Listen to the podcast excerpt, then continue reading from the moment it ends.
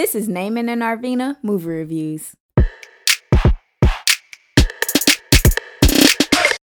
Hey, I'm Naaman, and we're giving you a bonus episode reviewing the HBO doc Running with Beto.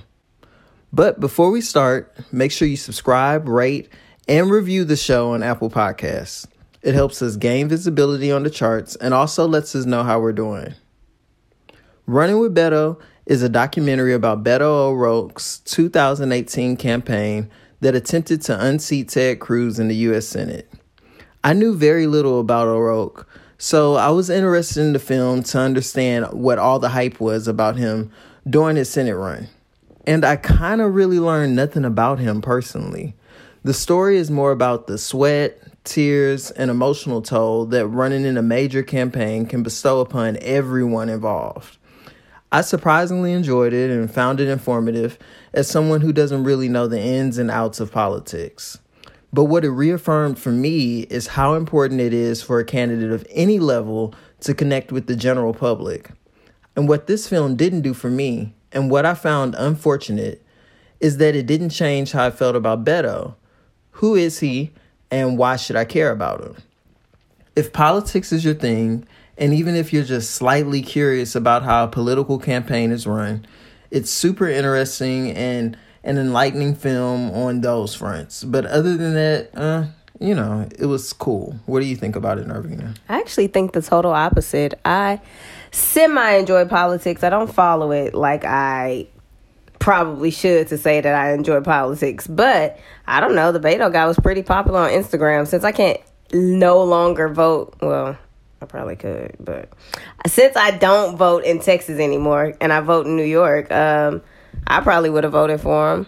He seemed like okay guy, but I also, I don't know. I think all politics is kind of silly, but I guess important at the same time. But I, I mean, if I was voting in Texas, I would have voted for him. I wonder if we were in Texas, would we have felt him more on a bigger level than what we did being here in New York? Because for me, my experience in New York with Beto, or Beto, I believe it's Beto. That's it was strange how they're pronouncing the kids say Beto like very clearly. Some people say Beto. It was strange, but mm, he has a weird name. Anyway, uh, yeah. Uh, here, my experience with him is seeing things online, seeing the stories and stuff. Mm-hmm. But still, I don't remember like any big TV things. I don't even remember TV commercials or campaigns about him. I do remember those Ted Cruz campaigns that were smearing him and things like that. And I wasn't in Texas and I saw those. So I still, you know, him as a person, I was like, where did he come from? Why is he doing this? Mm, Why is he? But important? I think that was the big deal of him anyway. That was the big deal of his story because he just came out of nowhere and he raised over eighty million dollars. Like he was just he came from the ground up and he made he gave Ted Cruz, I guess, a run for his money. He didn't, you know, win, but he definitely gave him a run, and he came from nowhere still I feel the same. I for me personally, I don't care how much money he ran, he still lost. I still don't know about him to feel like why should I care about this person or why should I vote? And even the optics of him on like his campaign trail right now. I mean, I remember when he announced that he was running for uh, for a presidential candidate uh, for to be the presidential candidate. It that video with him, his wife, and his kids. It was just like so bland. I, I still didn't understand know, why people. I haven't been paying attention to the presidential candidates yet. Yeah, but what I'm saying is that if someone is like me, which I think most people, they know the name of Beto, Beto O'Rourke, but they don't really understand like who this is. They just understand like the hype surrounding one thing. This film did nothing to help that. In my case.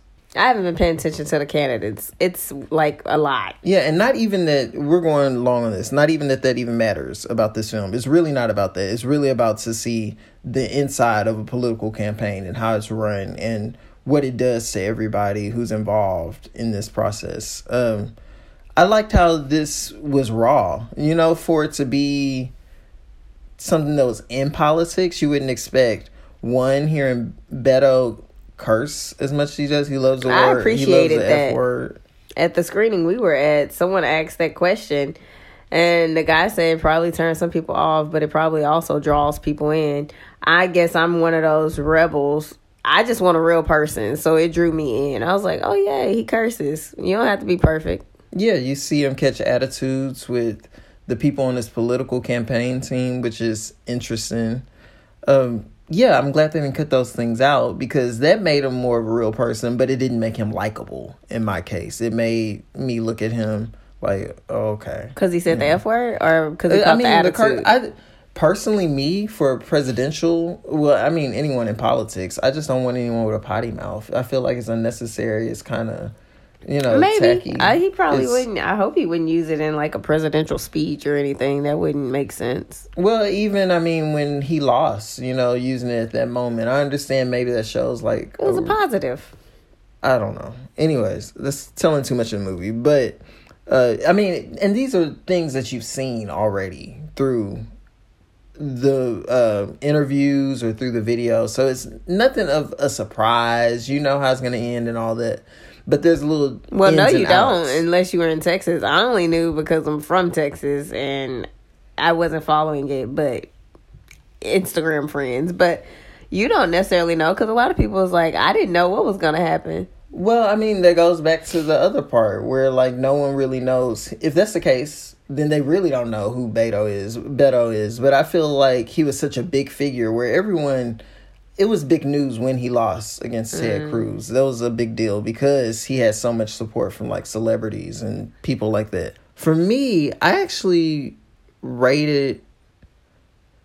okay, I changed my mind. I was gonna give it something else, but now I'm gonna say I give it three tones. Uh, it's not average in the sense of that it's boring or that you're not getting anything from it. But I feel like it's in such a time capsule where it just is about this one thing. And then he lost, you know, where it didn't, excuse me, it didn't really move me in a sense of why this is is important to me or why I should watch it now. But if I was doing something in politics, I probably would find it informative to see how someone else is doing their political campaign or surviving through that whole political campaign process. But for me, as the average person, it, I mean, it really, for me, has no major purpose right now except to look back on the time for this one person.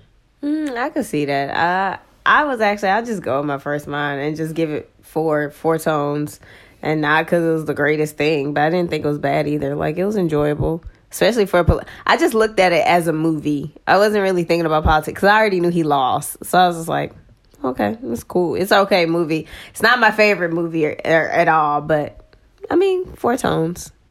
Okay, well that gives it four tones. All right, that's it for right now. But before you go, make sure to follow us on Instagram and Twitter at Naaman and Arvina.